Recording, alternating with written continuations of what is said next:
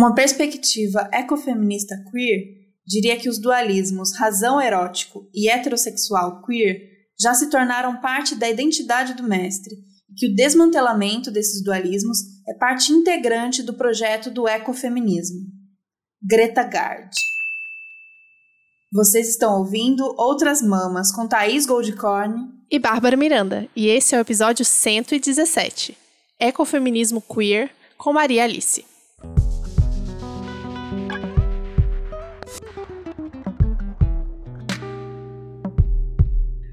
Um minutinho antes de começar o tema do episódio para contar uma novidade muito importante para vocês. Quem segue a gente no Instagram já viu que agora a gente faz parte da Orelo. Mas como assim, Babi? Vocês já não estavam lá no aplicativo da Orelo? Sim, já estávamos, mas a gente não fazia oficialmente parte dos creators da Orelo. E para quem não sabe, a Orelo é uma plataforma brasileira feita para valorizar e monetizar todo mundo que produz conteúdo em áudio. Então, a gente conversou com a equipe da Orelo e agora a gente está lá, oficialmente, sendo monetizado pelo nosso trabalho. E você também pode fazer parte disso e contribuir. É só ouvir o nosso podcast, que a gente recebe por play. Além disso, você pode escolher um podcast da sua preferência, claro, que vai ser Outras Mamas, né? Para poder doar um dinheiro mensalmente pra gente. Então, é outra forma de apoio que a gente tem aí para poder continuar fazendo esse trabalho que vocês tanto gostam e, claro, a gente também. E só lembrando que a Orelo é uma plataforma totalmente gratuita, então você não precisa pagar nada para estar lá. É só baixar o aplicativo e dar o play. Então, bora pro episódio, tá? Em dois mil e dezenove, a gente recebeu aqui a Dani Rosendo um episódio todinho dedicado ao ecofeminismo. E a partir dali o tema continuou presente, caminhando junto com a gente, aprendemos demais com a Dani, seguimos aprendendo. E desde aquela época a gente tinha vontade de trazer mais um episódio dedicado totalmente ao tema.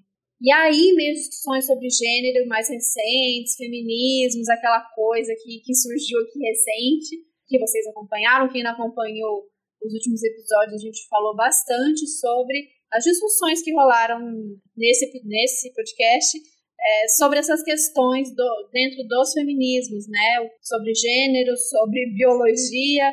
E muita, muitas coisas aconteceram, muitas decepções aconteceram, mas ótimo, porque muitas coisas também, né, se aproximaram. E aí, nesse, a gente achou o momento perfeito para trazer mais um episódio, é, agora com, com, mais, com outros elementos, né, que a gente vai conversar ao longo desse episódio, vocês vão entender. E a gente convidou a Maria Alice Silva para conversar com a gente. A Maria Alice, ela é professora de filosofia e doutora em ética e filosofia política. Ela escreveu a tese Direitos aos Animais Sencientes, Perspectivas Ética, Política e Jurídica a partir do conceito de direito em Hart. E é autora do livro Direitos Animais, Fundamentos Éticos, Políticos e Jurídicos, publicado em dois mil e vinte pela editora A P Q. Maria Alice, muito bem-vinda a Outras Mamas, a gente está felicíssima de ter você aqui. Obrigada por ter aceitado esse convite. E a gente quer ouvir então, conta mais sobre você, sobre o seu trabalho, sobre o seu estudo de ecofeminismo, como que você chegou nesse ponto da sua vida. Obrigada, obrigada pelo convite, muito bom estar aqui com vocês. Eu adoro, ouço Outras Mamas há muito tempo, ah, que bom. Desde antes da Dani participar. E estou muito feliz realmente em estar aqui com vocês, discutindo, é, sobretudo, um tema que é tão caro para mim, tanto teórica quanto prática, né? E, então, vamos lá. Deixa eu falar um pouquinho de mim. Eu sou professora de filosofia, eu sou, fui professora da U F S C por quatro anos. É, ano passado, em dois mil e vinte, encerrou meu contrato com a U F S C. E aí eu fiquei, virei professora autônoma, né? Como muitos professores atualmente estão. É, e aí abri um, uma plataforma de ensino chamada Aulas da Maria Alice. E lá eu tenho alguns cursos. E um curso que eu gosto muito é uma mensalidade anual que se chama Filosoflix. Eu faço aulas toda quarta-feira no Instagram e depois eu coloco lá nesse repositório que é o Filosoflix. E tem, assim, já tem mais de cinquenta aulas de temas, assim, básicos sobre ética e filosofia política. Então, é uma grande formação, assim, sabe? E eu gosto muito desse estar tá desenvolvendo esse trabalho. E por conta disso, acabei me envolvendo também, né, nas redes sociais. Tenho usado uh, o YouTube como uma plataforma para divulgar é, pequenas reflexões e explicar alguns conceitos. E também tenho utilizado bastante o Instagram. Acho que é isso. Agora deixa eu falar então sobre a minha pesquisa, né? É, eu comecei a estudar como pesquisa, assim, né, para além do ensino em filosofia, porque eu sou formada em licenciatura e o ensino de filosofia é algo muito é, importante para mim, mas enquanto pesquisa eu comecei a estudar no campo da filosofia do direito. Então, para mim é muito importante pensar a relação que, que nós estabelecemos também enquanto instituições, sabe? Por que nós nos organizamos enquanto sociedade e nós temos instituições para gerir a nossa vida, né? Por que que nós precisamos disso?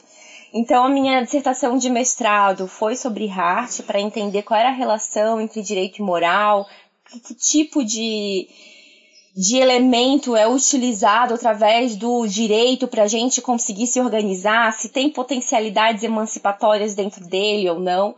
E aí, a partir dessa pesquisa, eu pensei, bom, já que eu estou aqui discutindo, né, as nossas relações dentro das instituições, eu quero também discutir é, as nossas relações de um campo político maior, incluindo os animais não humanos. Então, eu quero pensar essa categoria de direitos, ela pode ser pensada não só dentro do sistema jurídico, mas ela deve, pode ser pensada para todos os animais sencientes, né, humanos e não humanos. Então, a minha tese é, foi uma tese bastante ampla, porque eu estudei o que são direitos na perspectiva jurídica, política e moral. E aí, com isso, eu percebi que eu precisava de uma fundamentação ética outra que os animalistas estavam usando, né, de uma maneira tradicional. Eu queria romper com essa ideia tradicional de deontologismo ou consequencialismo. Então, o ecofeminismo surgiu aí. Surgiu como uma base ética para eu compreender a relação interespécie, a relação entre todos os animais humanos e não humanos. Então, o ecofeminismo me possibilitou perceber, né, um projeto ético-político, né, para além dos direitos. E relações sociais que são muito complexas. E relações que são geridas, né, e, e vividas através de, de violências e de dominações que muitas vezes são compartilhadas, né? Então, o ecofeminismo surgiu aí na minha pesquisa, é, e ele foi bem importante, então, para eu ter essa lente para pensar é, que direitos não podem, né, ser analisados apenas no setor jurídico, político ou moral, mas precisa ser pensado sempre nessa grande lente enquanto relações sociais, né? Então, pensar direitos a partir disso é algo importante para mim. E, além disso, Tânia Kuhnen e Daniela Rosendo foram minhas colegas no mestrado, no doutorado, e grandes pensadoras, né, sobre esse tema. Então, eu vi ali, assim, a discussão acontecendo, né, enquanto pesquisadores que estudavam exatamente esse tema, estava me alimentando também dessa discussão, né? Tânia participou da minha banca doutoral, por exemplo, então a maneira de pensar a ética através de uma perspectiva ecofeminista é, fez parte de todo o meu processo enquanto pesquisadora da filosofia do direito também. Ah, muito massa. Olha, olha o peso dessa turma. Sim. Muito legal. Fico nervosa. Né? Muito massa. E aí, a gente estava... Bom, como eu já falei lá no começo, a gente começou a conversar mais com a Maria Alice, apesar de a gente já conhecer através da Dani, depois do episódio que a gente fez sobre a política sexual da carne ser ou não ainda uma referência pra gente, a partir do debate que rolou de um feminismo transexcludente. E aí, a gente falando tanto em ecofeminismo, a gente já falou várias vezes nesse episódio, a gente inclusive... É um assunto que a gente carrega junto com a gente, porque tem tudo a ver com, com a nossa luta, porque a gente acredita, mas a gente nesses anos todos ouviu muito essa dúvida sobre o ecofeminismo ser um feminismo essencialista, né? Então, que mulheres estão naturalmente ligadas à natureza. Então, a gente já vou começar, para quem chegou agora, pedindo para você falar sobre esses ecofeminismos, né? E o que, que a gente pode tirar disso é, quando a gente ouve de que é uma relação é, essencialista, mulheres e natureza. Então, eu acho muito interessante, gente, eu sempre falo do ecofeminismo não só enquanto teoria, né, apesar de ser uma teoria e prática, mas também enquanto perspectiva. Porque eu trabalho o ecofeminismo dentro de uma teoria que junta a ética do cuidado com teorias tradicionais, né, como é, teorias de justiça, mas não precisa necessariamente ser assim, né? Tem teóricas que trabalham na perspectiva do ecofeminismo apenas dentro de uma teoria da ética do cuidado ou em outras, usando também outras teorias como base. Então, acho que é interessante a gente perceber isso, né? Que essa matriz teórica, ela pode ser diversa e plural, e por isso é importante a gente falar de perspectivas, né? Também no plural, ecofeminismos no plural, né?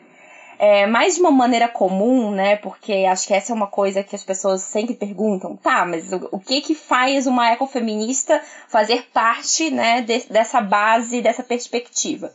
É perceber a relação de dominação que, a grosso modo, eu vou falar um, é, é, homens aqui, mas entendemos, né, humanos, que homens têm com a dominação e a cultura e a técnica e a instrumentalização da natureza. Então, humanos, né, homens, fizeram e, e surgiram enquanto manipuladores, né, e criadores de técnica com a natureza.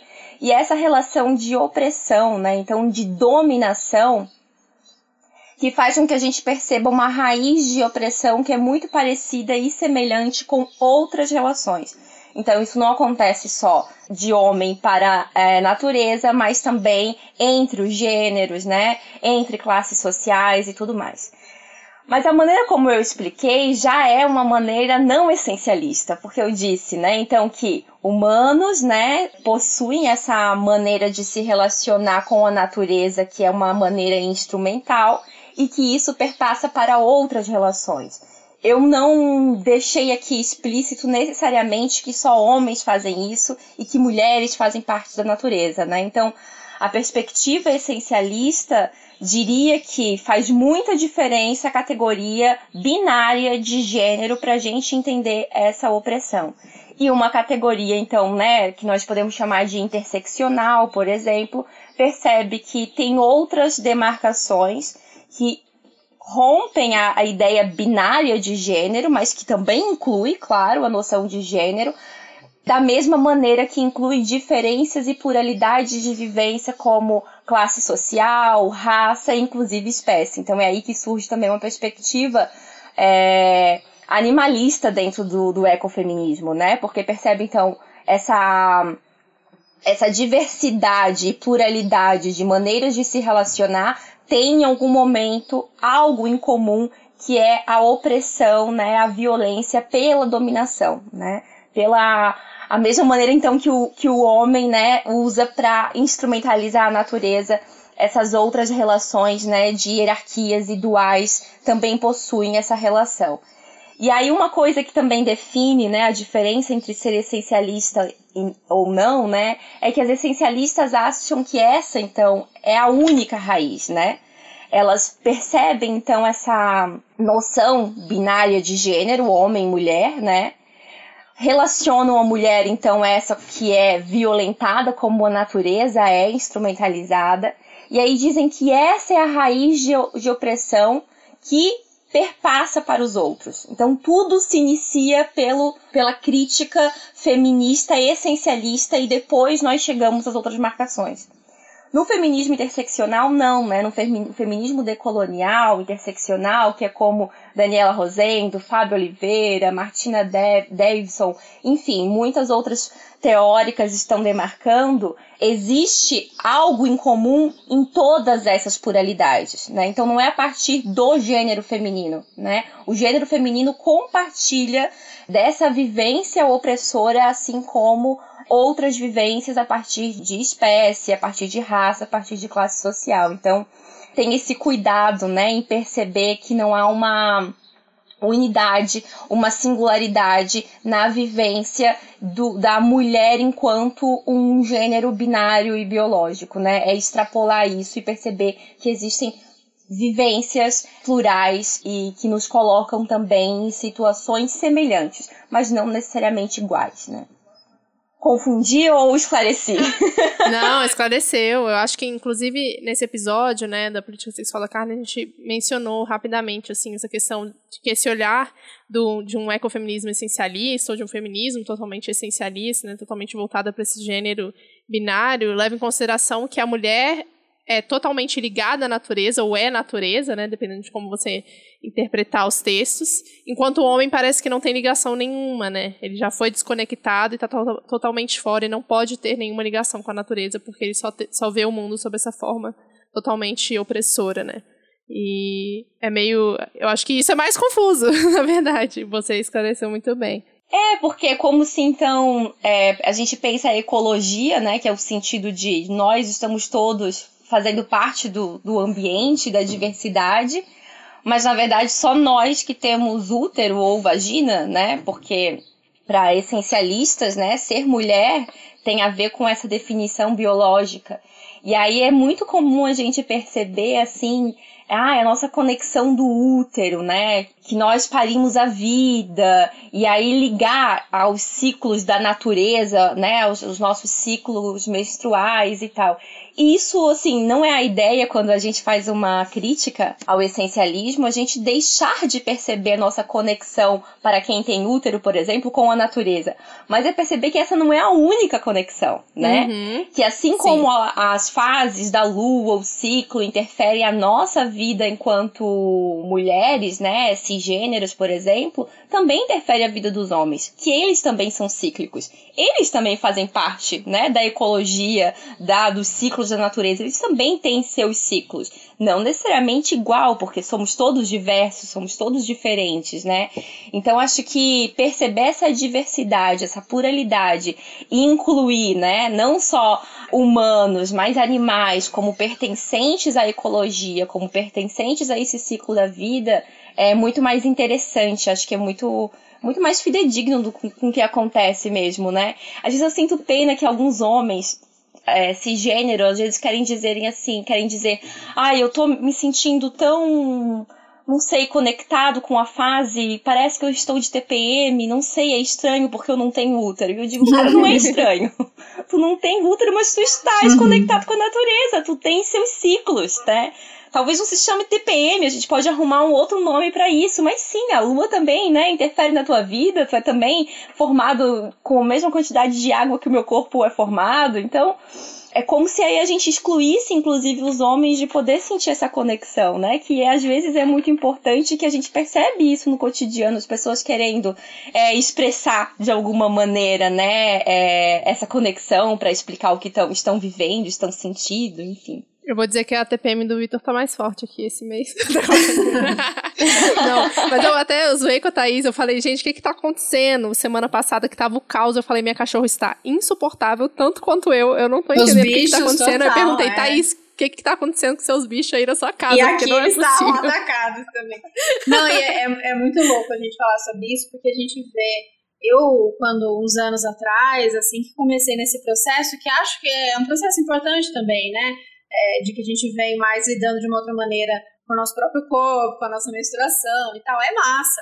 Mas existe uma coisa bem assustadora desse, é, desse sagrado feminino branco e que é, coloca a gente nesse lugar assim, então tá, a gente tá dizendo que desconectamos total cem por cento da natureza e que a gente é, não se conhece, né, não explora e não conhece o nosso próprio corpo e desconhece também a natureza. Então vamos resgatar isso, mas aí é, vamos resgatar seguindo a mesma lógica deste mundo dividido e binário, de que isso então é uma coisa ligada a quem tem útero, e é, é muito louco, né? Porque então eu quero, eu percebo uma, uma divisão, percebo uma estrutura que não funciona, ou que pelo menos, né, tem deixado a gente cada vez mais adoecido, e aí nessa busca de se conectar com isso, eu crio um outro clubinho, né? Que não faz... Não faz sentido nenhum. É, segregador. Nossa, é muito bom isso, Thaís. Realmente. É muito segregador, né? Pensar nessa cultura do, da mulher, do sagrado, feminino. Às vezes eu tenho essa impressão também, que é um clubinho, né? Algumas podem participar apenas, Sim. né? É, e aí fica muito evidente quando são excluídas mulheres trans, por exemplo, né? ou homens trans, porque, sim, seguindo pela lógica, então, biológica, homens trans têm útero, né? E não participam, então, desse movimento do sagrado feminino, se é utilizado pelo corpo. Isso é algo muito, muito que eu e o Fábio, a gente tem conversado bastante. O feminismo radical, ele não só deixa, né, de lado mulheres trans, mas também deixa homens trans, né? E aí é muito louco, porque lutam tanto para defender aqueles que têm certas características biológicas, como, por exemplo, aqueles que possuem útero, mas não incluem nessa discussão, então, homens trans, que possuem aquela característica biológica, né? Então, assim, é, é excludente dentro da sua própria é, maneira de caracterizar a diferença, né? É um pouco... É um pouco estranho. Estranho pra falar o mínimo. Mas é, então, mínimo. Se a gente, se a gente tá conectando isso que a gente tá falando e dizendo é, que a gente quer romper com essas estruturas hierárquicas e romper com esse binarismo, então é, existe um ecofeminismo que é, recebe, podemos dizer que recebe uma contribuição das teorias queer. Se a gente está falando em, em romper, né, com, com essas estruturas binárias, se a gente está falando é, em não hierarquizar, é, eu queria que você falasse um pouquinho, então, vamos chegar onde eu queria chegar, e o que eu queria muito ouvir, é, a gente falar sobre isso, sobre esse ecofeminismo queer, ou dessa contribuição da, das teorias queer para o ecofeminismo, e depois disso eu não posso esquecer, vou já, já lançar agora, se você quiser emendar, a gente vai depois. É, se a gente está falando de, de um resgate, né, de romper com essas estruturas que vêm de cima para baixo, é, existe a crítica também que teoria queer é uma teoria que veio dos Estados Unidos, também de alguma maneira colonizadora, e o termo inglês e tal. Vamos começar primeiro falando da influência no, no ecofeminismo, como a gente pode é, se utilizar dela, e depois a gente parte para isso. Então, assim como eu estava falando da, do ecofeminismo, né, tomando cuidado para dizer, então, que eu me alio a uma perspectiva, né, ecofeminista, então isso quer dizer que tem uma maneira de pensar, né, mais do que estar filiada a uma tradição, a uma teoria, é, pensar na maneira perspectiva um pouco mais ampla, né, como pensar, por exemplo, uma epistemologia, então um olhar, né? Epistemologia significa teoria do conhecimento, então como nós percebemos, né, o conhecimento que nós estamos criando. Então qual é a base do nosso conhecimento? E pensar, eu acho que o ecofeminismo queer é pensar que para ter uma perspectiva ecofeminista, precisamos então ter uma epistemologia que rompe a dualidade e, portanto, né, podemos pensar dentro de um paradigma queer. Podemos pensar numa epistemologia, ou seja, uma maneira, uma lente de enxergar, né, o mundo que rompe o binarismo de gênero, né? E que, portanto, abarca diversidades de identidades, né? Diversidades de construções. Então, acho que seria interessante a gente pensar, é, a Dani Rosendo fala isso, né, na tese dela, no queer enquanto uma epistemologia, né? uma, uma maneira de estabelecer e da gente assentar a nossa teoria e prática ecofeminista. Então, o que, que isso quer dizer? Em outras palavras, já que nós percebemos essa raiz de dominação que é compartilhada entre gêneros, raças, enfim, e muitas vivências que são plurais, né? A gente vai perceber isso não colocando, então, o rótulo binário de gênero, mas percebendo, então, que essas diversidades, elas, né, é, são maiores, né? Percebendo outras identidades e outras construções. Então, a nossa estrutura do saber para tratar essas questões, ela já precisa ser de antemão plural. E aí é muito comum a gente perceber, né, a, a Dani Rosendo, ela fala bastante em ecofeminismo, ecofeminismo queer, assim como o, o Fábio Oliveira e a Priscila Carvalho, mas é também é muito comum encontrar enquanto feminismo decolonial. Então a gente tem muitas publicações, inclusive da A P Q, que é a editora que o meu livro faz parte do catálogo, como o livro Ecofeminismos, como o Feminismo Decolonial, que são livros que trabalham, né, com a criação dessa epistemologia mais diversa, sem necessariamente dizer que é uma é um ecofeminismo queer, mas tem essa epistemologia de fundo, né, que rompe, então, essa, essa lógica binária, né, que rompe essa lógica dualista. E por que decolonial, né? Porque quando a gente está falando de, um, de, uma, de uma epistemologia, de uma lógica colonizadora, a gente tem a dualidade muito demarcada de razão e emoção, né? De sujeito e paciente e assim por diante. Então, pensar de uma maneira decolonial vai ao encontro de pensar esse paradigma queer, uma vez que está rompendo essas dualidades de hierarquia, né? E percebendo, então, uma vivência, né, pluridiversa. Acho que é isso. E aí, agora, do, do termo em inglês, né? Tem uma discussão, esse dia eu estava acompanhando, inclusive, eu adoro acompanhar o Instagram do ANTRA, que é a Associação Nacional de Pessoas Trans, né? É, e aí tava rolando lá uma discussão muito acalorada nos comentários justamente sobre isso, né? E aí a, a postagem começou fazendo uma crítica, né? De que o queer, enquanto, né, um conceito, né, é, feito nos Estados Unidos, não equivale ao que nós aqui utilizamos do queer. Porque lá queer serve, então, para falar de todos aqueles que não participam da lógica, né, é, heteronormativa e cisgênero. Então, inclui todos aqueles que, que fazem parte da, da comunidade L G B T Q I A mais, é, mas também simpatizantes, né? E aí, quando a gente tem aqui, né, sobretudo na, em estudos críticos latino-americanos, né, essa apropriação não é exatamente da mesma maneira, né, não é simplesmente para falar a os queer, né, não é só as pessoas que fazem parte da comunidade, não, é justamente uma maneira crítica de entender o, o mundo, né, é justamente um, um saber, por isso que eu falei da, da epistemologia queer, né. Então, os estudos latino-americanos, é, decoloniais, fazem muito esse trabalho de trazer o, a teoria queer enquanto um paradigma queer, para a gente repensar enquanto uma lente de perceber os horizontes, né? Perceber um horizonte que não está necessariamente vinculado com uma lógica heteronormativa, cisgênera e assim por diante. Perfeito, perfeito, muito bom. É, na, na sua primeira resposta eu já senti que, que já contemplou a segunda, porque é justamente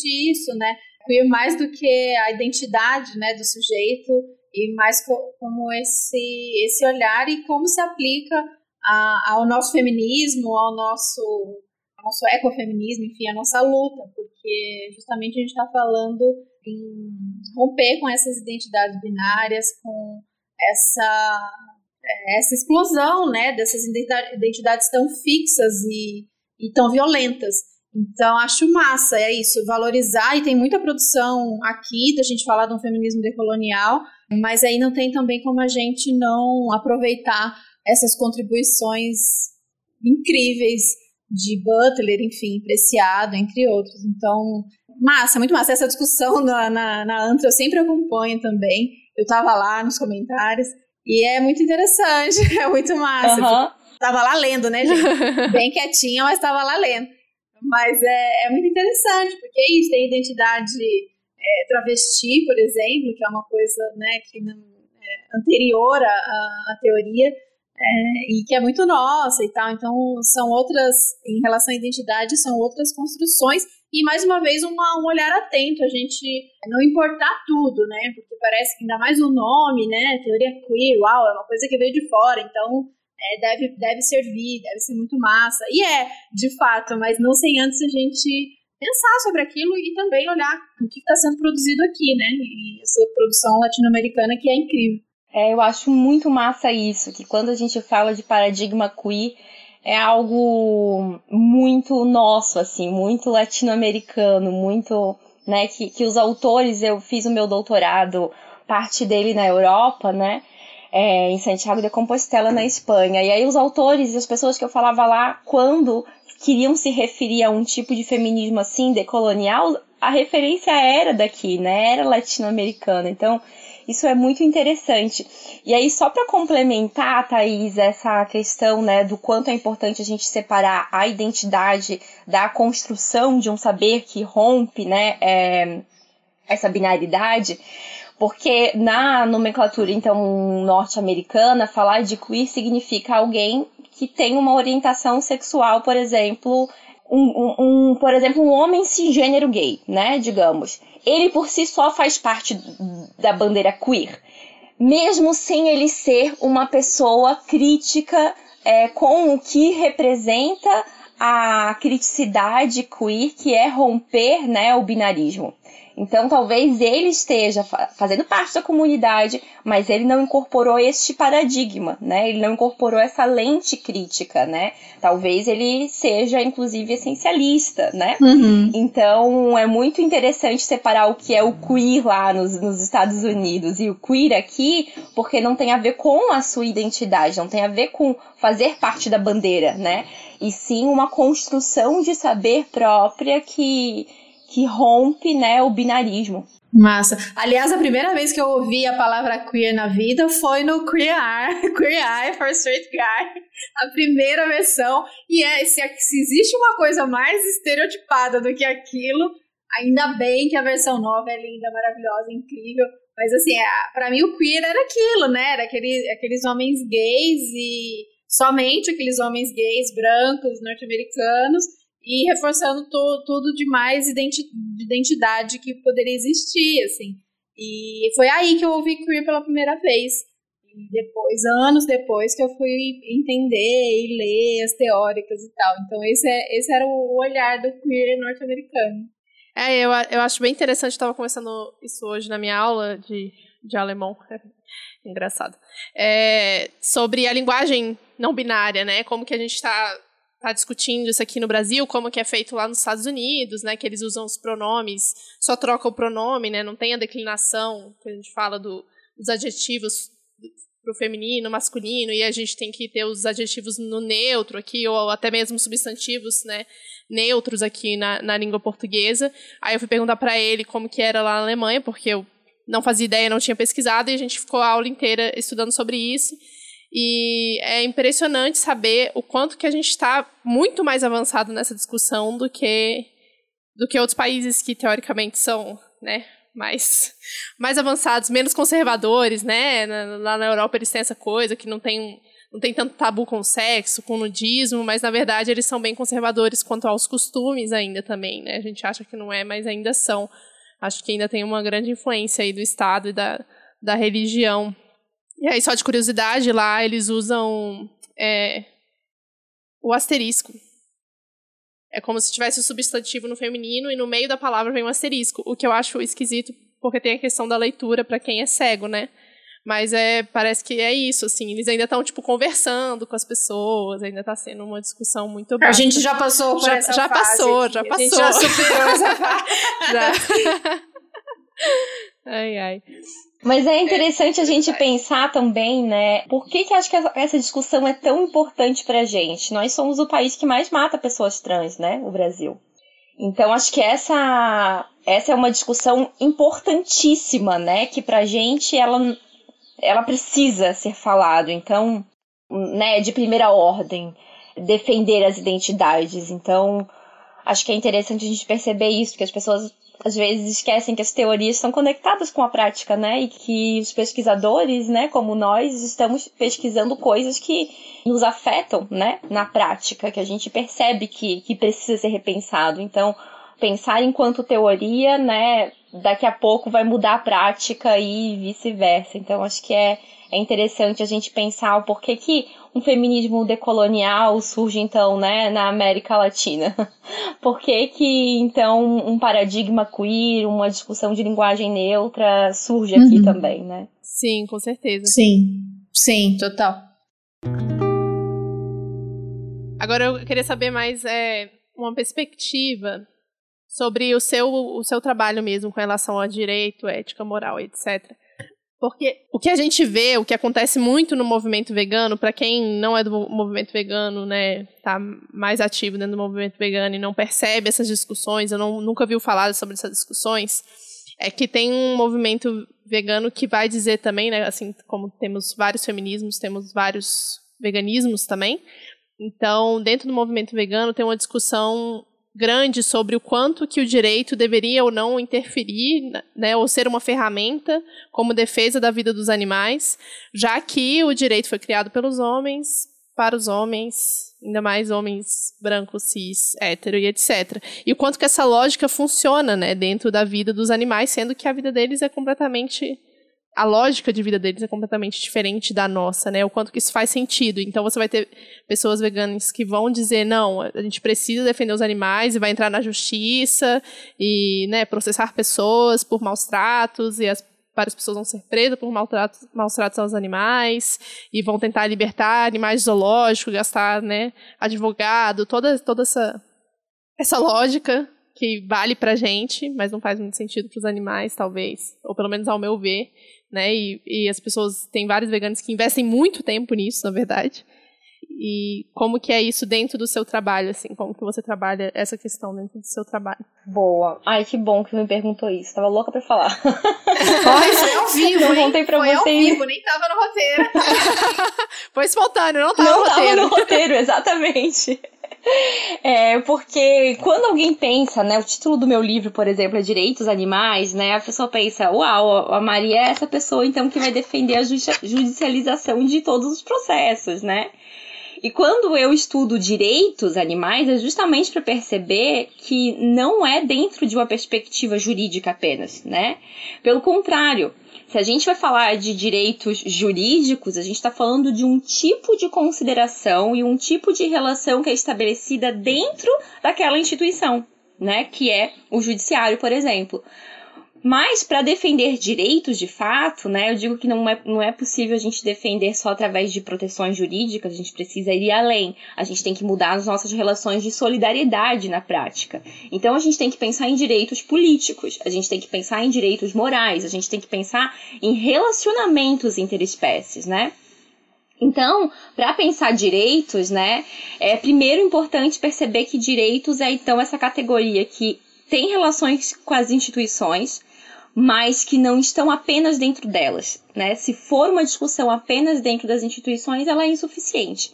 Então, a, o tipo de fundamentação que eu utilizo, né, para defender direitos animais, então, que é uma perspectiva de direitos negativos e positivos, ou seja, de proteções, de proteção, né? Proteção mesmo significa não encoste, por isso que é a ideia do negativo, e de positivo, que é dar qualidade, mudança afetiva na vida dos outros, através de políticas públicas, por exemplo. Tudo isso acontece dentro das instituições, mas precisa também romper a lógica do judicializado, do burocrático, né? Porque, na verdade, nós temos instituições porque nós não conseguimos resolver os nossos conflitos sozinhos, né? E porque nós somos codependentes, somos todos vulneráveis. Nós precisamos de um arranjo social, de uma maneira de viver em sociedade para fazer certos combinados, né? E ter alguns cuidados para que a gente possa viver melhor, viver bem. Então, esses arranjos sociais que são, então, né, é, passados para as instituições enquanto tarefas, é, são, na verdade, é uma ideia que todos nós necessitamos, né, sendo nós humanos ou não humanos, porque somos todos vulneráveis, a vulnerabilidade é do, do ser senciente, né? A relação e, e tudo que nós fizermos enquanto no, por meio das instituições vai afetar todos, humanos ou não humanos. Então, não é porque nós, humanos, que, e sobretudo alguns humanos, né, adultos com capacidade de escolha, que fazemos instituições, significa que ela serve apenas para nós. Pelo contrário, a sua origem, né, a maneira, a importância dela existir se dá por uma característica que é de vulnerabilidade e de codependência, que não é apenas de humanos adultos, né? Então, as instituições, a filosofia política, a nossa organização social de uma maneira geral, ela existe porque nós somos carentes e deficientes de muitas necessidades, entre elas, né, de um cuidado entre as relações, E aí as instituições têm a tarefa de, de cuidar disso pra gente e, sobretudo, proteger aqueles que são mais vulneráveis. E os mais vulneráveis não são os adultos capazes de escolha, né? Então, a gente tem que pensar que os direitos, né, que são, então, essas garantias não só de proteção em, em termos, né, de salvaguardar sua qualidade de vida, mas proporcionar uma boa qualidade de vida, é destinado, sobretudo, aos vulneráveis, né? Então, a categoria de direitos, na verdade, ela precisa servir não para humanos adultos com capacidade de escolha que conseguem, né, suprir as suas necessidades e, de certa maneira, serem mais autônomos, né? Mas ela tem que servir, sobretudo, aqueles que são, né, é, estão em situação de vulnerabilidade maior. E aí entra os animais, né? E aí faz toda a diferença a gente pensar isso, porque a gente não vai falar só de direitos no sentido de judicialização, de criminalização, de punição. A gente vai falar de uma construção de uma sociedade. Quando a gente fala de filosofia política, quando a gente fala de ter, então... É, o governo, a obrigação de pensar as relações sociais de uma maneira mais ampla, que inclui a solidariedade interespécie, significa que isso está como meta do nosso diálogo político, sabe? Então, é trazer essa discussão para o debate público, pra, pra, pro, não só para o Estado institucionalizado, mas para a gente que está aqui discutindo, né, enquanto é, debate público mesmo. Então, pensar direitos animais nesse sentido, né, é muito além do que pensar os processos de judicialização. E aí, quando a gente entende toda essa necessidade de pensar na filosofia política, na construção de um diálogo, de respeitar as diversidades, né, e não ser, é, por exemplo, colonizador e impor, né, ter que incluir as pessoas, a gente vai, inclusive, olhar para o direito, né, para o sistema jurídico, também de uma outra maneira, sendo ele, então, uma das instituições, né? Acho que a confusão maior, Babi, quando as pessoas acabam sendo, né, um, uma vegana que defende, né, exatamente o estereótipo que tu estavas falando, né, da, dos direitos animais judicializados, é que a gente coloca uma capacidade de emancipação muito grande no sistema jurídico, né? E eu não sou o tipo de pesquisadora que acha que não tem capacidade emancipadora no judiciário. Acho que a gente pode fazer dele uma ferramenta emancipadora. Pode fazer. Mas sozinho ele não consegue fazer isso. E a confusão está justamente nisso, em achar que existe uma grande capacidade, né, de emancipação, uma grande capacidade de resolver conflitos dentro do judiciário, jogar, né, é, muita coisa para dentro dele, mais do que ele pode resolver. Quando eu participo e eu tenho, assim, um, um casamento grande, eu digo, com o pessoal do direito, né, minha orientadora de doutorado, orientadora, ela é do direito, então eu participo desde sempre, né, de grupos de estudos e discussões com o pessoal de lá. Eu sempre falo pra ele, gente, vocês não esquecem que o direito, ele é insuficiente, ele é incapaz de um monte de coisa, ele serve para alguns processos, né? E tendo noção disso, a gente tem que ser, então, ainda mais crítica, né? Pra perceber o quanto esses processos vão chegar no diálogo público, como que esses, esses processos vão interferir no nosso arranjo social, né? Então, acho que é isso, pensar direitos é pensar essa perspectiva maior, mais ampla de um debate público, político mesmo. Ai, muito bom, muito bom pra você ver, né? Eu tenho oito amigos advogados, não entendo nada. Porque pra, Porque pra mim era tipo assim, essa questão jurídica é basicamente do, a lógica punitivista que a gente tem na nossa sociedade, né? A gente pensa mais nesse sentido do punitivismo, de quem tá errado, de quem é o vulnerável, quem precisa ser, ser culpado por essa ação.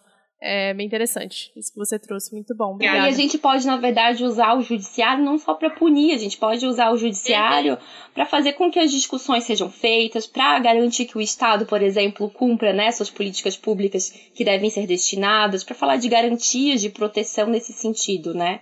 É, pois é, mas aí pensando que a gente vê que o, o que, que as instituições de fato defendem, pensando que me veio na hora a prisão do galo e a defesa de coisas, né, de propriedade, de status e tal.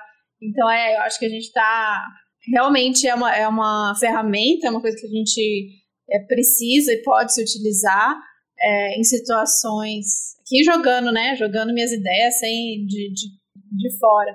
Que a gente pode utilizar para situações emergenciais, né? Eu fico imaginando isso, uma situação que você vê, uma situação pontual de que um sofrimento animal pode ser aliviado ali no momento. Eu acho que a gente pode se aproveitar das instituições, mas não é, botar nelas, né, acreditar nelas que a gente vai é, traçar ali a nossa estratégia de luta de, de libertação animal.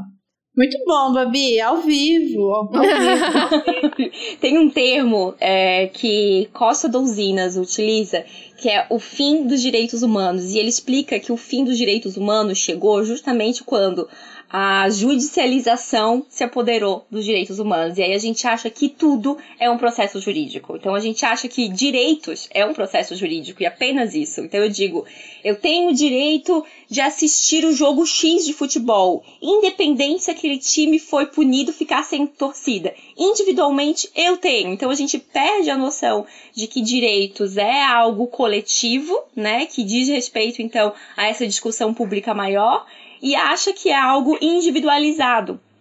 E aí, sendo algo individualizado, eu cobro isso através do sistema jurídico. E aí a gente chega ao fim dos direitos humanos, né? A gente chega ao fim dos direitos animais também. A gente poderia pensar nessa relação, porque não é para isso que, né, que, que as instituições servem, né? A gente acaba é, extrapolando, né, a noção mesmo do, do, do porquê é, viver em comunidade. Sim. Então tá, bom, aí eu tô aqui ainda na cabeça essas questões, voltando lá à, à questão do, dos feminismos, do ecofeminismo. É, bom, tem aquele texto do Paul Preciado que fala que o feminismo não é um humanismo, né, e sim um animalismo.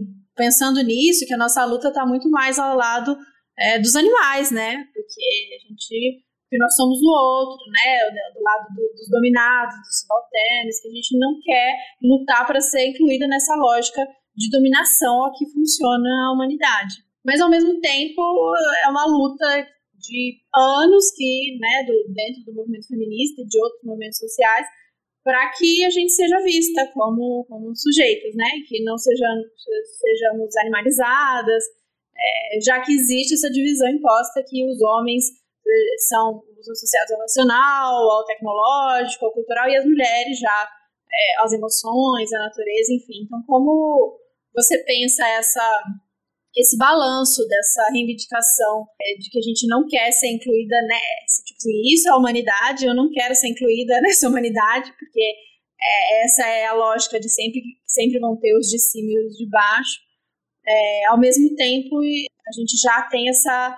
já é colocada nesse lugar, né, como se a gente vê, a gente sempre fala isso aqui no, no podcast, que isso é, Carol é, traz no livro, que é se é muito ruim ser vista como animal, porque como a gente vê os animais, né, se, é, se a gente é chamada de, é comparada com qualquer animal, pra mim é um elogio, né, pra mim hoje é um elogio, acho, é, eu sempre achei, né, eu, eu lembro que tem um texto meu, de antes de ser vegana, gente, que alguém, alguma discussão dessas de internet, e alguém me chamou de vaca.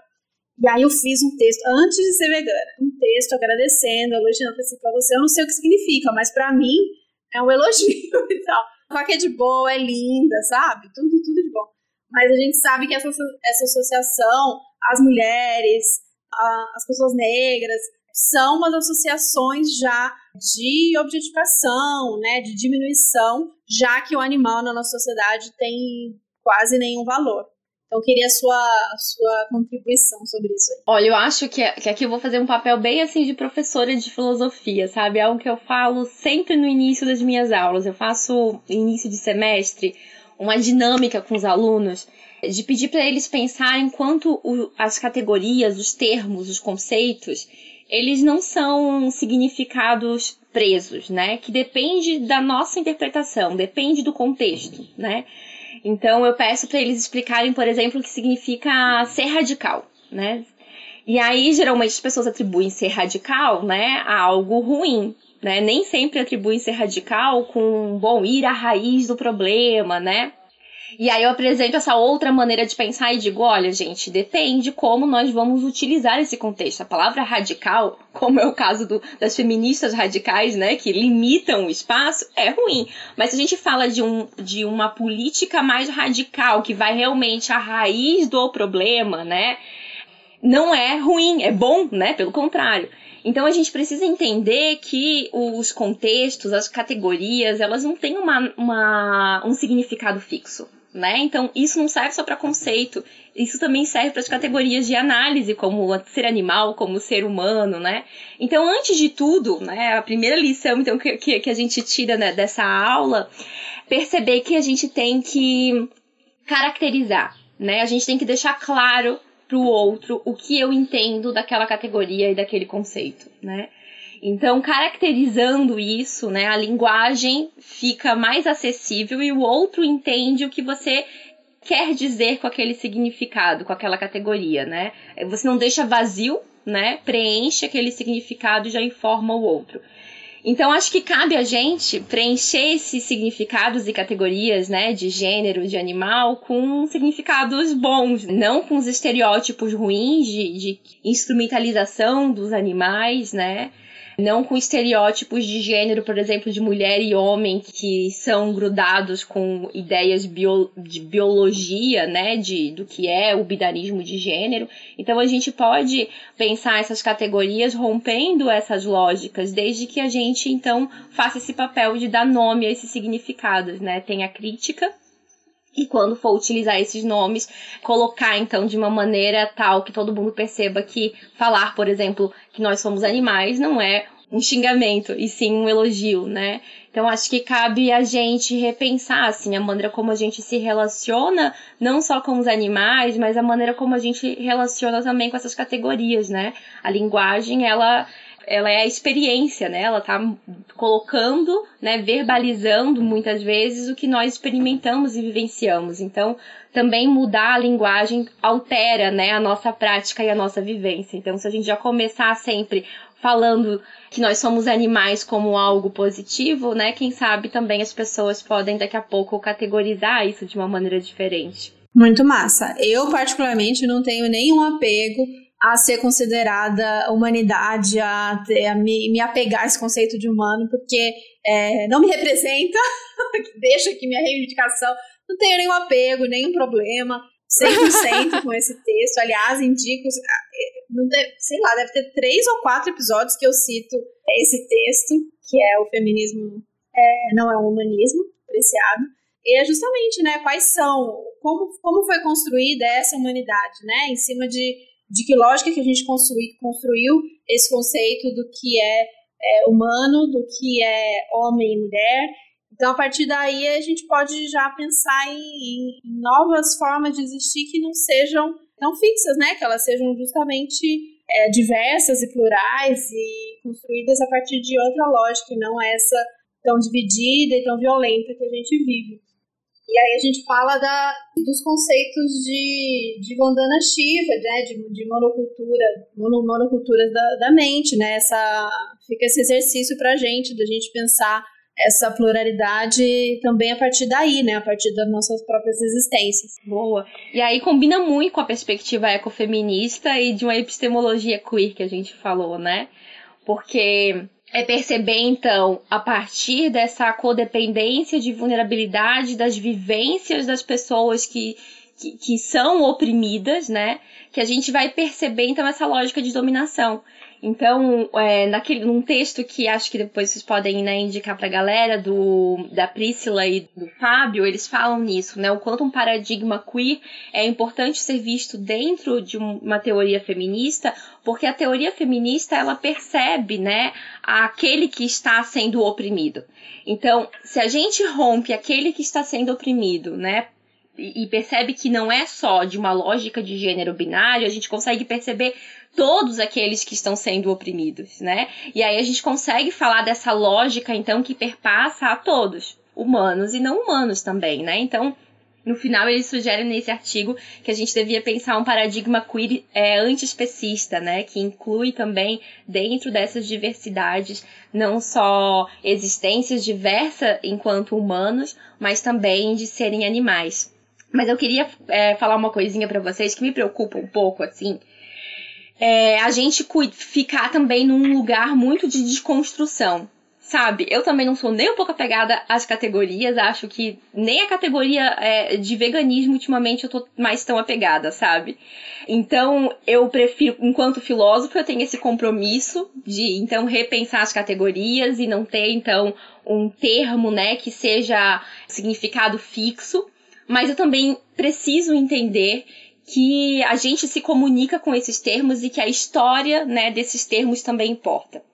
Então é importante a gente pensar que a gente não quer, quando fala de romper a lógica de gênero binária, a gente não quer desconstruir a identidade de, de gênero cisgênero, por exemplo, né? A gente não quer desconstruir a vivência de uma mulher cisgênero, por exemplo. Mas a gente quer incluir outras vivências. Então, o que eu falei pra vocês que eu chamo de um processo dialético, assim, da construção desse, de qualquer tema, mas nesse em específico, a gente, às vezes, tem uma tendência de pensar primeiro, né, de uma maneira, então, essencialista.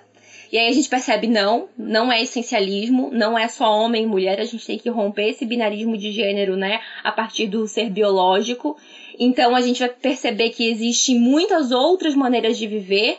A gente vai incluir não só pessoas trans, mas também, né, não binária. Vai perceber que também categoria de animal tá ali lado a lado, sendo uma outra existência de ser. Mas a gente não vai ficar nesse momento desconstruído, né? De que eu não sou humano, ou eu não sou animal, ou eu sou qualquer coisa. Eu acho que esse é um processo, né? É o processo dialético de, de crítica, de inversão, né? Mas a gente precisa superar esse momento. Então, a ideia de superar a categoria de gênero binário, né? Superar a ideia de um especismo, é a gente perceber essas vivências pluridiversas e compreender que, para muitas pessoas, ter a sua identidade enquanto pessoa cis faz diferença. E a gente precisa também utilizar esses termos, né? É uma preocupação que eu vi, assim, dentro dessa discussão que estamos atualmente fazendo, né, enquanto comunidade vegana e feminista, sobre inclusão, né, da categoria trans ou não, de feminismo trans ou não. Eu vi muita gente, então, dizendo, ah, então tá, então a gente não vai mais falar de gênero, a gente não vai falar mais de sexo, aliás, né, a gente vai falar, vamos fazer de conta que as mulheres não são as maiores violentadas, a gente não vai mais poder falar de feminicídio, a gente não vai poder falar mais de nada disso. É porque essa pessoa ficou achando que a gente estava simplesmente só criticando e ficando nesse segundo passo da construção, né? Que é desconstruir tudo. E não, nós não vamos ficar sem é, poder nominar as coisas. Nominar as coisas também é importante, mas é nominar com mais cuidado. É fazendo essa superação, percebendo que não é só gênero é, binário. Existem outras maneiras de existir, né? É entendendo a construção é, que é particular de cada um, mas que não é imposta, né, para o outro. Então, acho que é muito importante para a gente pensar essas noções de categoria, né, desse momento, assim, como uma superação, como uma crítica cuidadosa, porque senão também a gente acaba excluindo pessoas que, para elas, a construção de identidade fixa também pode ser importante, sabe? Como para algumas pessoas trans, né? Algumas vivências, assim, de, de ser compreendida enquanto mulher, por exemplo, é importante, ou de ser compreendida enquanto homem. Então, a gente também tem que ter esse cuidado de, de perceber essas, essas noções, assim, né? Não deixar tudo muito solto, sabe?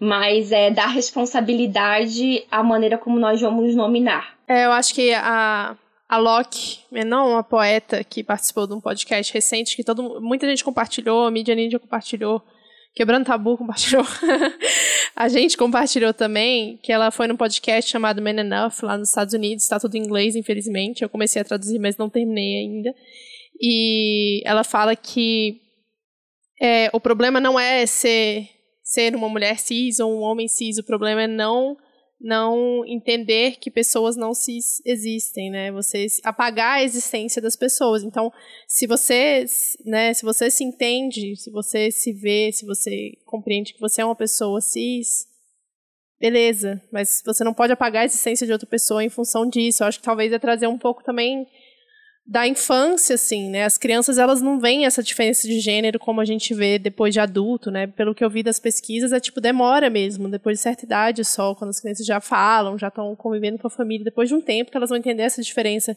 entre homem e mulher, como ela é socialmente construída na nossa sociedade, mas fazer esse exercício também de desconstruir nesse sentido de, da imaginação, de ver as possibilidades, né, tipo, aquela brincadeira de criança de falar, se você pudesse ser um animal, qual animal você seria, sabe?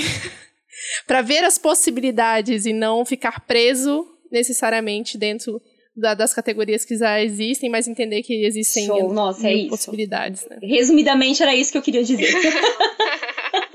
Não sei se é tão sucinta. É muito, muito boa essa discussão.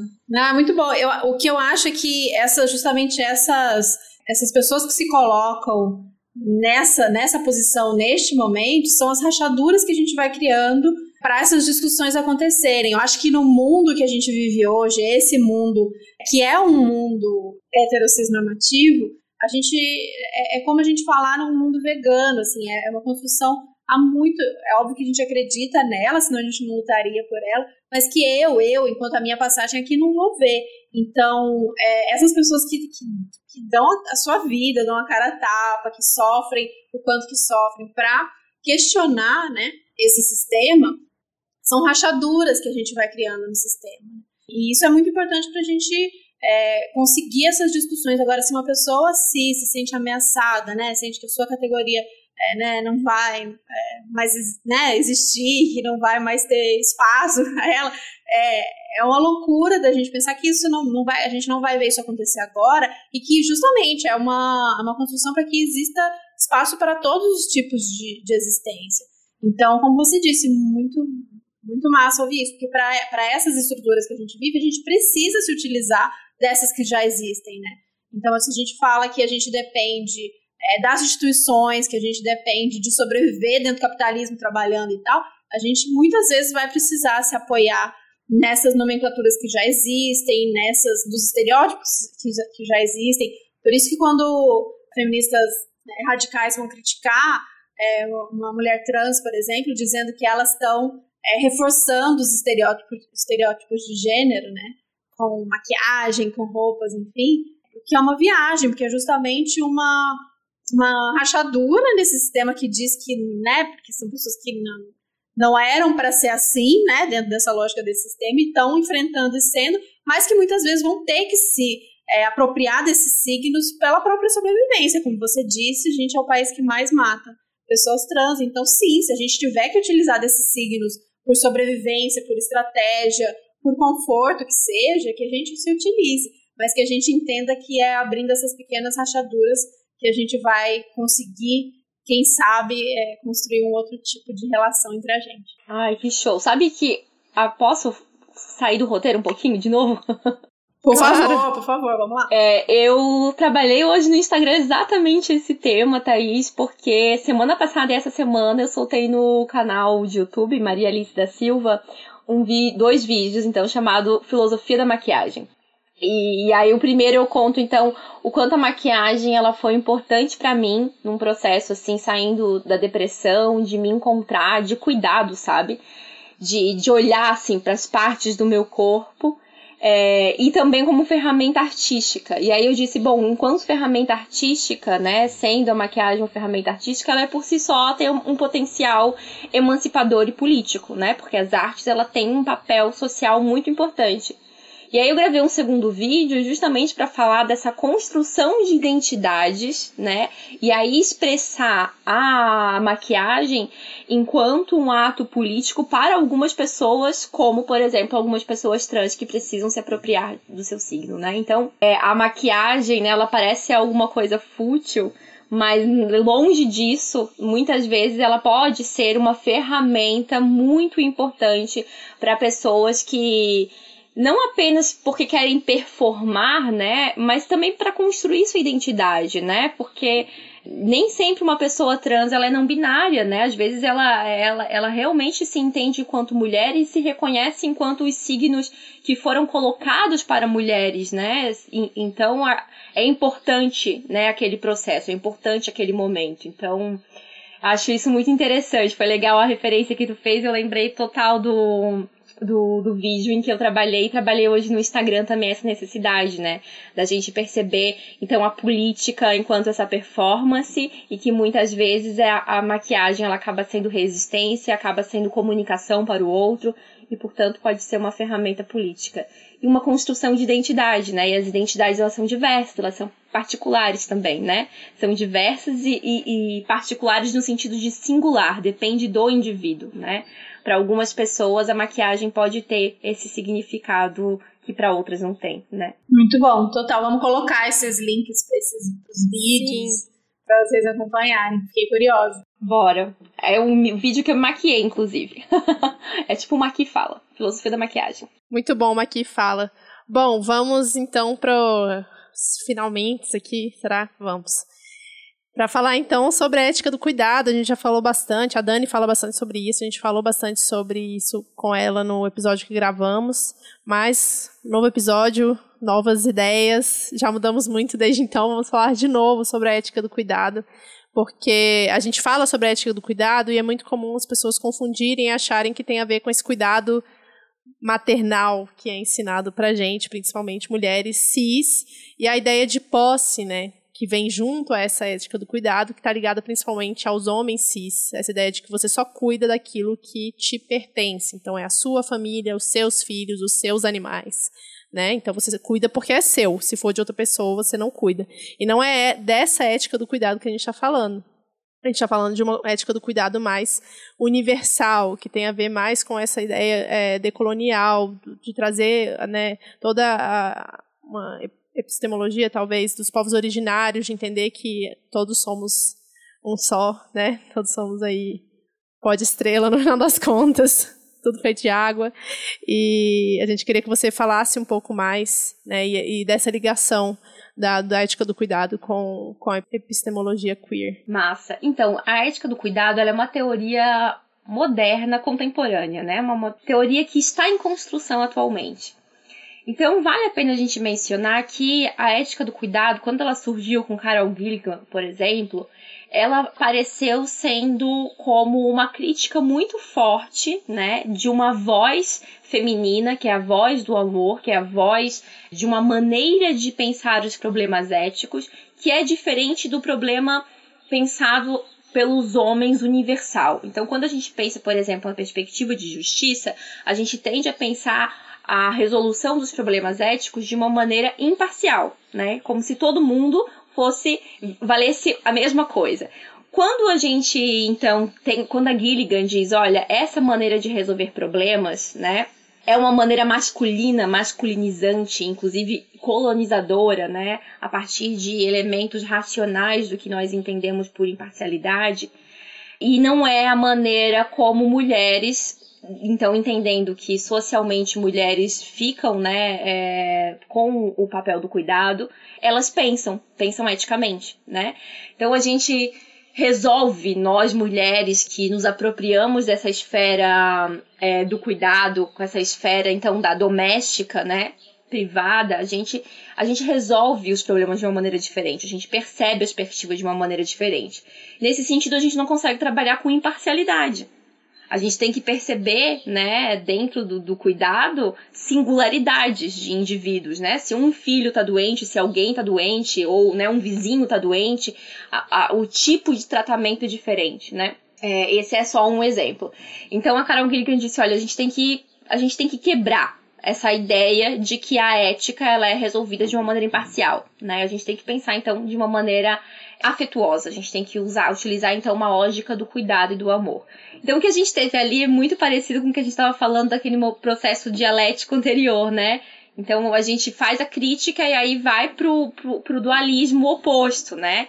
E aí muita gente ficou, né, entendendo que a ética do cuidado era só isso. A ética do cuidado, então, era a ética do amor. Era a ética que não conseguiria falar de espaços de justiça, que só conseguiria falar de elementos é, parciais, né? Mas, atualmente, a ética do cuidado é uma ética do cuidado complementar, né? Então, depois de Carol Gilligan, é, muitas outras filósofas trabalharam já é, a ética do cuidado e entendem que a ética do cuidado, ela precisa ser pensada junto com as éticas tradicionais que trabalham elementos de imparcialidade. Então, é uma teoria, a gente chama hoje em dia a ética do cuidado como uma teoria não tradicional, que percebe que a ética ela não dá uma resposta de um saber que, o que fazer, mas que ela percebe como nós vamos desenvolver e como nós vamos justificar as nossas relações de cuidado. Então, não tem um certo e errado, mas tem uma justificativa para fazer o cuidado, sabe? Então, é pensar a ética de uma maneira diferente. E aí, pensando dessa maneira, significa que a gente não está, então, fechando a possibilidade para existências diferentes, né? Para singularidades diferentes, porque cuidar do outro não significa é, saber como cuidar, né? Saber o que fazer. É realmente ter conexão com o outro e perceber o que é aquele outro precisa para sua construção, né? E aí tem muito a ver com o que a gente estava falando antes, por exemplo, de como a maquiagem pode ser utilizada, porque defende, depende das singularidades dos indivíduos. Então, a ética do cuidado, ela vai dizer, ó, a maneira como nós vamos nos comportar com o outro, a maneira como nós vamos resolver os problemas, né, de, de relações sociais, elas são singulares e são contextuais. Mas isso não quer dizer que ela é arbitrário, porque o contrário lá da imparcialidade na ética tradicional seria a arbitrariedade, né? Que é fazer tudo sem justificativa. Não, a ética do cuidado é uma ética que precisa ter justificativa. Então, eu compreender que o cuidado passa, né, pela, pelo meu relacionamento com o outro, uma relação de codependência, que eu tenho um compromisso, assim, com o coletivo, que não é só do campo privado, né?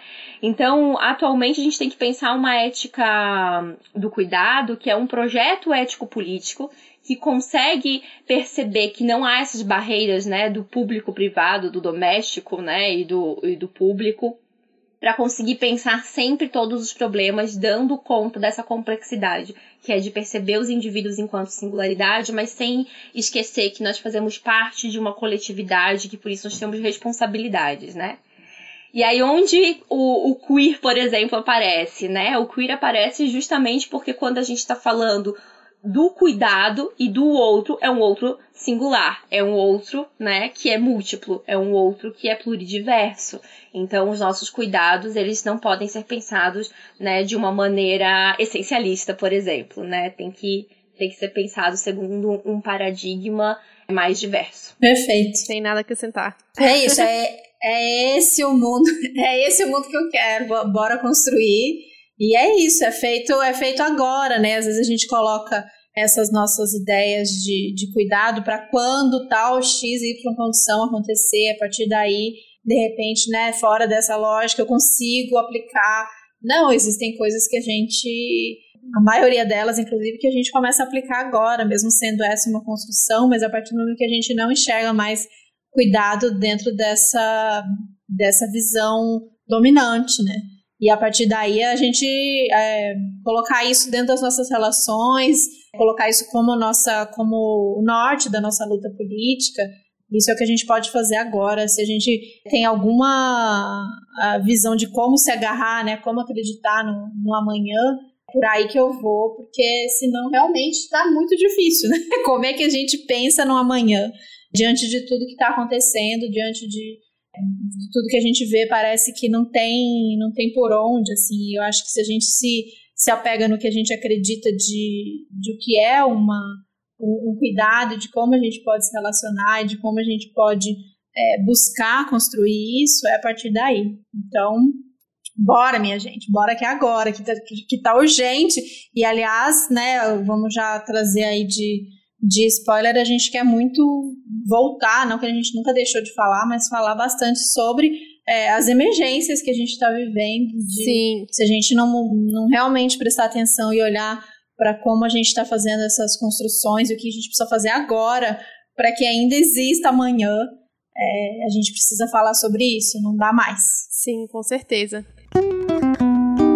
Bom, como a gente falou, vai ter episódio extra lá na Orelo e... daqui a duas semanas a gente se vê por aqui de novo. Agradecer, Maria Alice, muito obrigada mesmo, mesmo, mesmo. Muito deixar obrigada. Um... A gente vai colocar todas as redes, textos, referências no Medium, vocês não se afobem, que eu sei que é muita coisa, mas vai estar tudo lá. E se quiser deixar mais algum recado, o espaço é seu. Ah, eu quero agradecer é, de, de ter participado, adorei. Primeira vez que eu participo de um podcast, na verdade, eu participo... Ah, é? Uhum. Legal! Eu participei do podcast da Ju Saudável, do Comida Saudável para Todos.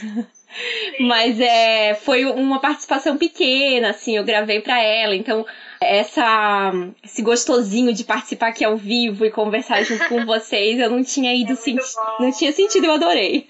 Que bom, que bom. Ai, foi muito bom. Tchau, minha Maria Alice, gente. Tchau, é, tchau, podcast. Pra participar do podcast de vocês. A gente tá falando isso aí, quando a gente, né, se anima no papo, fala, dava pra conversar muito mais, é que não dá pros episódios ficarem tão longos, então chame para continuar essa conversa e a gente com certeza deixa aqui o espaço aberto para as próximas conversas que a gente pode ter, aprofundar em outros temas, o espaço está aqui. Tá bom? Muito obrigada. obrigada. E eu queria, então, aproveitar também para convidar as pessoas para entrar, então, na minha plataforma de ensino, no meu Instagram e falar comigo, para estudar, então, comigo todas essas questões, né, que eu trabalho sempre a ideia, então, de ética animal, de feminismo, de ecofeminismo, junto de uma discussão de ética e filosofia política mais ampla. Então, acho que acrescenta a todo mundo. Muito bom. Isso aí. Obrigada, beijo, gente, até semana que... Até semana que vem, não. Até o próximo episódio. Tchau, tchau. Tchau.